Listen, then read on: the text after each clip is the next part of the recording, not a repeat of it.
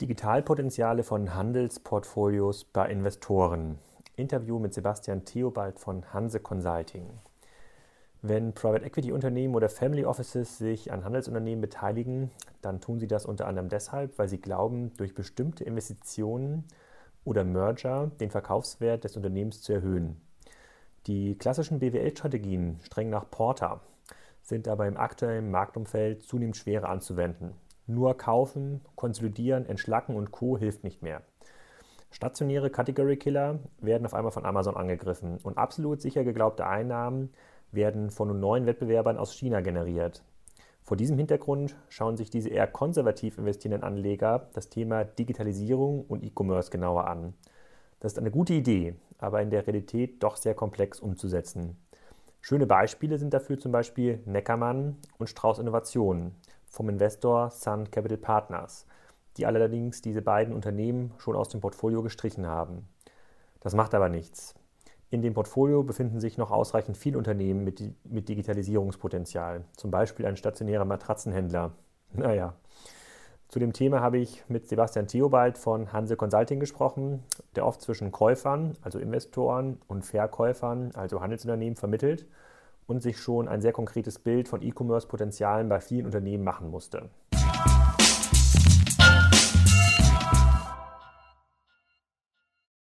Hallo Sebastian, willkommen beim Kassenzone.de Interview. Heute zum Thema Private Equity, Digitalisierung, E-Commerce bei Hanse Consulting. Sag doch mal, wer du bist und was ihr macht. Ja, vielen Dank. Äh, mein Name ist Sebastian Theobald. Ich bin Relationship Manager bei Hanse Consulting.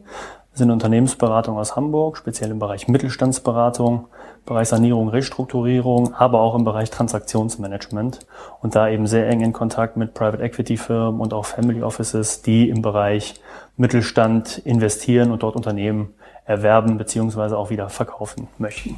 Genau, das heißt, du hast relativ viel Kontakt mit Firmen, die anrufen und sagen, habt ihr mal eine Firma für uns im Mittelstand genau. oder äh, kennt ihr da jemanden oder wir haben vielleicht sogar eine Firma zum Verkauf, dann macht ihr, ihr sozusagen die, die Vermittlung, also durch genau. Corporate Finance, Beratung, Transaktionsgeschäft. Ähm, äh, wie relevant ist denn das Thema Digitalisierung E-Commerce aus Sicht der ähm, Private Equities Family Offices heute? Also was erlebst du denn da? Du hast ja relativ viel Kontakt mit, äh, mit genau. dieser Anlageklasse. Ja. Ähm, vielleicht kannst du kurz erklären, wie funktioniert das eigentlich? Also äh, woher kommt denn das Geld? Wie viel Geld hat denn so ein Private Equity Fonds und ähm, äh, wie lange müssen die Unternehmen halten? Mhm. Und können die schon digital? Ja, also ähm, Private Equity Fonds kriegen das Geld in unterschiedlichen Quellen. Es gibt private Anleger, ähm, es gibt äh, Fonds, die dort investieren, also ganz normale Rentenkassen beispielsweise, große Versicherungen, Banken, die dort investieren, Privatinvestoren, die halt Familienkapital dort äh, zur Verfügung stellen, um es dann gewinnbringend zu investieren. Die Digitalisierung wird ein immer größeres Thema, weil man muss sich vorstellen, dass sowohl Private Equity Firmen als auch äh, Family Offices natürlich investieren in die Zukunft der Unternehmen. Das heißt, die wollen natürlich ein Unternehmen, was sich in den nächsten Jahren gut entwickelt, um möglichst beim Verkauf den Gewinn zu erwirtschaften, weil das ist das Geschäftsmodell, was die haben. Die sehen natürlich im Moment. Also es ist nicht, ist, dass, dass die Rendite kommt nicht aus der ähm, sozusagen aus der erwirtschaftenden Rendite pro Jahr, die das Unternehmen hat. Was nicht das, das Nö, das ist eigentlich nicht das Ziel. Unterwegs natürlich Geld zu verdienen schon, aber der große Erlös bei den Private Equities ist der Verkauf. Dass man eigentlich sagt, wir, wir kaufen das Unternehmen, wir halten es einen gewissen Zeitraum, der ist begrenzt. Das geht zwischen vier und sieben, acht Jahren, teilweise auch noch ein bisschen länger. Aber es gibt eine klare Exit-Strategie. Das heißt, irgendwann muss verkauft werden und an dem Tag soll das Unternehmen natürlich möglichst seinen Wert verdoppelt, verdreifacht äh, oder noch größere Träume haben. Und da ist natürlich das Thema, was wir heute sehen, dass die Firmen versuchen, in die Zukunft zu schauen. Wie sieht der Markt aus, in den wir investieren? Wo, wie kann sich die Firma dort platzieren?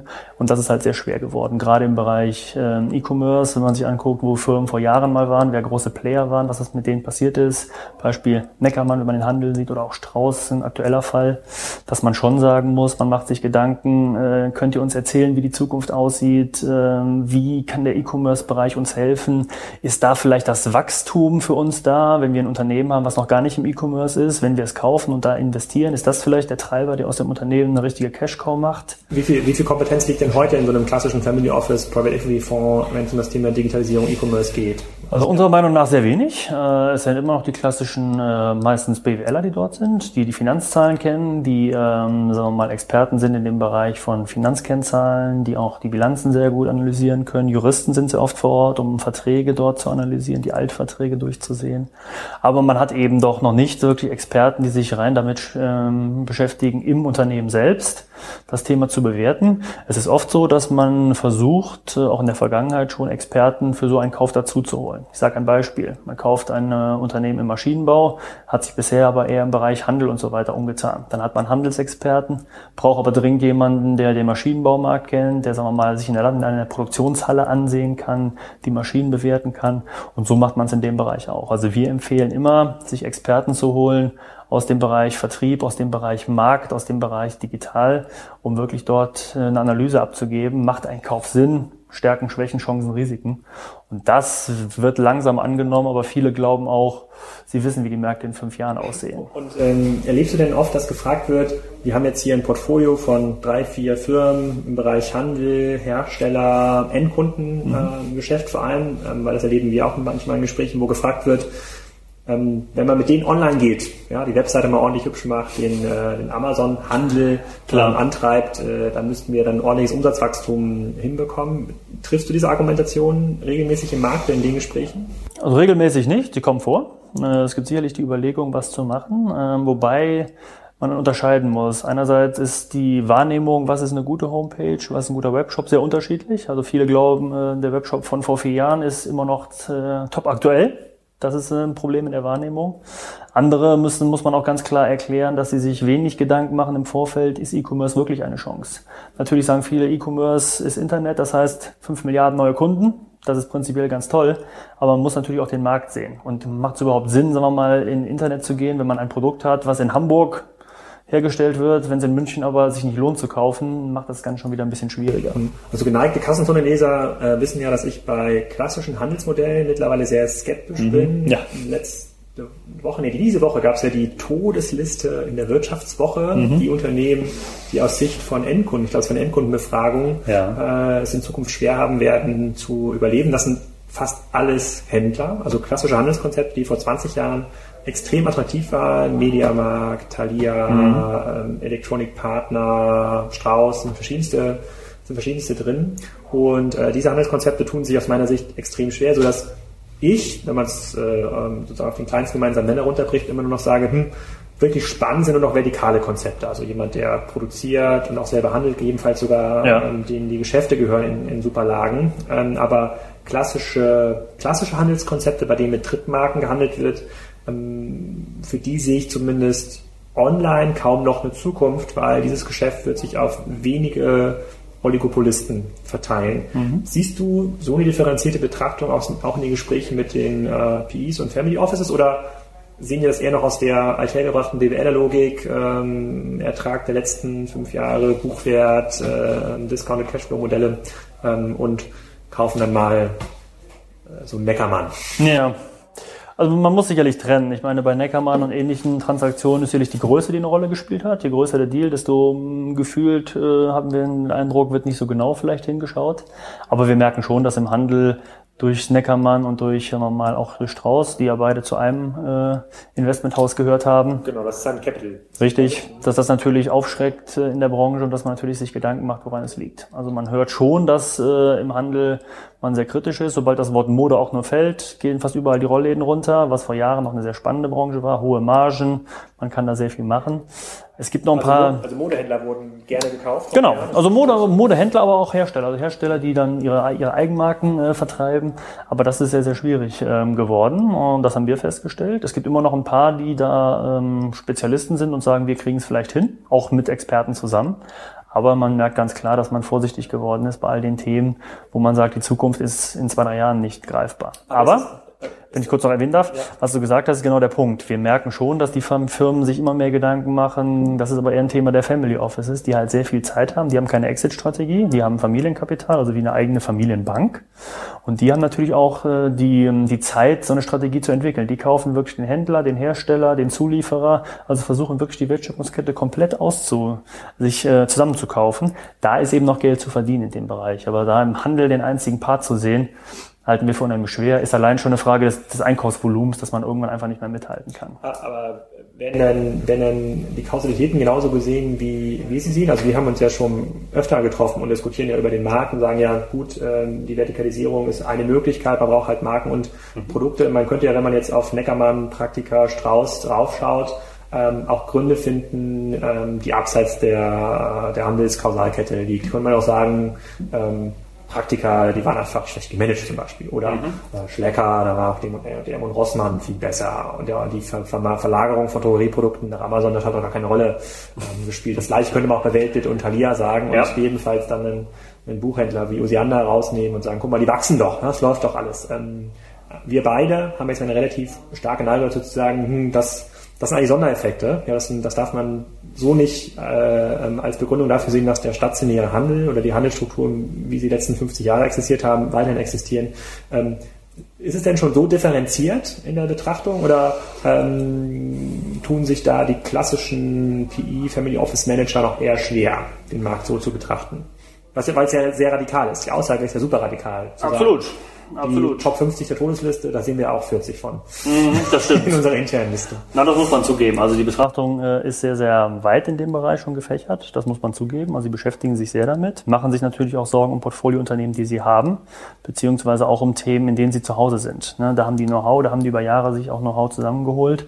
Und jetzt sind sie in einer Branche, wo sie eigentlich damit nichts mehr anfangen können. Das sehen wir schon. Die Frage ist natürlich nach der Lösung. Also viele sagen Augen zu und durch, wir investieren noch ein bisschen was. Äh, wir sagen immer so schön, man verhübscht die Braut noch, wir machen noch ein paar Dinge, um das, den Verkaufspreis noch anzuziehen. Aber eigentlich sehen wir auch das Problem, dass, dass der Markt nicht mehr da ist. Und natürlich sehen die das Thema Exit, weil Exit macht nur Sinn, wenn man verkaufen kann. Die Frage ist, wer will es dann noch kaufen in ein paar Jahren, wenn man wirklich merkt, der Handel entwickelt sich so, wie er es tut, auch wie wir es verstehen muss man einfach auch die Frage stellen, wo dann die Exit-Strategie liegt. Ist das eine Chance für kleinere Digitalunternehmen, die heute schon profitabel sind, Softwareanbieter, kleinere E-Commerce-Händler, die vielleicht ihr Geschäft auch profitabel betreiben, um da dazu gekauft zu werden? Also macht es Sinn für die, sich solchen PIs anzudienen?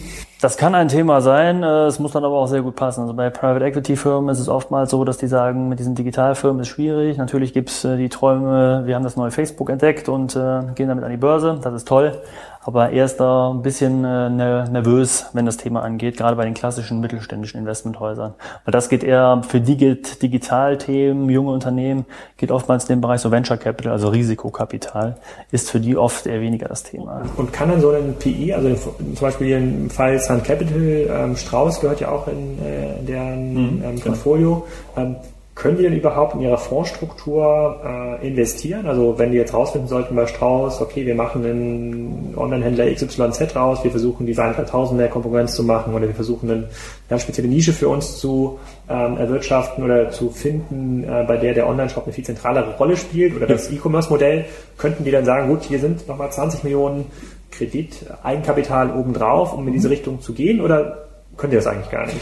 Prinzipiell können sie es schon. Also man muss jeden Fonds einzeln betrachten. Bei vielen Fonds weiß ich es aber, dass es möglich ist. Viele gehen auch gleich mit der Strategie rein und sagen, wir kaufen ein Unternehmen. Es gibt einen Kaufpreis, den wir ansetzen. Es gibt aber auch gleichzeitig eine Investmentsumme, die wir ansetzen. Also wir sehen die Gesamtinvestmentsumme. Da ist auch schon Investment in den Vertrieb oder in die Umstrukturierung des Unternehmens. Es ist ja auch so, dass die sagen, wir wollen das Unternehmen kaufen und weiterentwickeln. Weiterentwicklung kostet Geld, in Personal, in Know-how, vielleicht auch in Zukäufe von anderen Dienstleistungen aber das ist schon möglich unterwegs. Es ist aber eben beim, beim Family Office, muss man sagen, einfacher. Da hat man keine Exit-Strategie. Man hat da auch äh, die Chance, mit denen mal zwei, drei Jahre mal ein Tal zu durchschreiten, ohne dass sie vielleicht extrem nervös werden. Ist natürlich alles personengebunden, aber die folgen auch mal einer langfristigeren Strategie. Private Equity House, wenn sie Exit haben, ist es etwas kompliziert. Das sind halt die verschiedenen Geschäftsmodelle. Also wenn jemand eine geniale Idee hat und sagt, ich brauche ein paar Jahre, das zu entwickeln, ist er wahrscheinlich bei einer Familie, die der Vision folgt, einfach besser aufgehoben. Und äh, die letzte Frage, die in jedem Kassenzone.de Interview gestellt wird, gibt es aus deiner Sicht in diesem Geschäft äh, PIs, Investitionsstrategie, äh, Digitalisierungsstrategie der Portfolios, ja. äh, gibt es da einen großen Trend noch 2014 irgendwas richtig Spannendes, was jetzt noch kommt? Eine große Bereinigung zum Beispiel in den Portfolios oder noch nicht? Noch sehen wir es nicht, muss ich sagen. Ähm, ähm, schwer zu sagen. Also ich glaube, viele machen sich äh, vermehrt Gedanken, wirklich das E-Commerce-Thema zu nutzen, um ihr Unternehmen aufzubessern, zu sagen, wir haben ein Geschäftsmodell, was noch funktioniert. Das betrifft zum Beispiel die Zuliefererindustrie, wenn sie äh, große Lebensmittelketten beliefern oder Automobilzuliefererindustrie und die Verträge bestehen, ist das gut. Aber wenn man sagt, wir können ja direkt auch an den Kunden beliefern durch einen Online-Service. Man kann bei Aldi oder Edeka unsere Produkte bestellen, aber auch bei uns auf der Homepage beispielsweise. Da kann ein Wachstum generiert werden. Und das merken wir schon, dass Firmen sich wirklich Gedanken machen, wie kann man auch an den Endverbraucher rangehen, um den E-Commerce-Bereich, die, die Marke vielleicht auch bekannter zu machen. Aber es ist immer nur eine Ergänzung, wenn man sinnvoll macht. Komplett sagen, das Geschäftsmodell funktioniert nicht, E-Commerce soll uns retten. Das weißt du besser, aber wir hatten ja schon öfter mal drüber gesprochen. Das kann es eben nicht sein. Aber als Ergänzung, als, als Wachstumsmotor absolut möglich. Super. Vielen Dank für deine Zeit. Ähm, dann beobachten wir den Markt mal gespannt weiter. Ja. Ich persönlich rechne ja schon mit einem kleinen Konsolidierungseffekt auch in diesem Markt, weil da äh, wird mehr passieren, als man wahrscheinlich jetzt noch sehen kann. Mhm. Und äh, freue mich auf unser nächstes Gespräch. Alles klar, vielen Dank. Tschüss.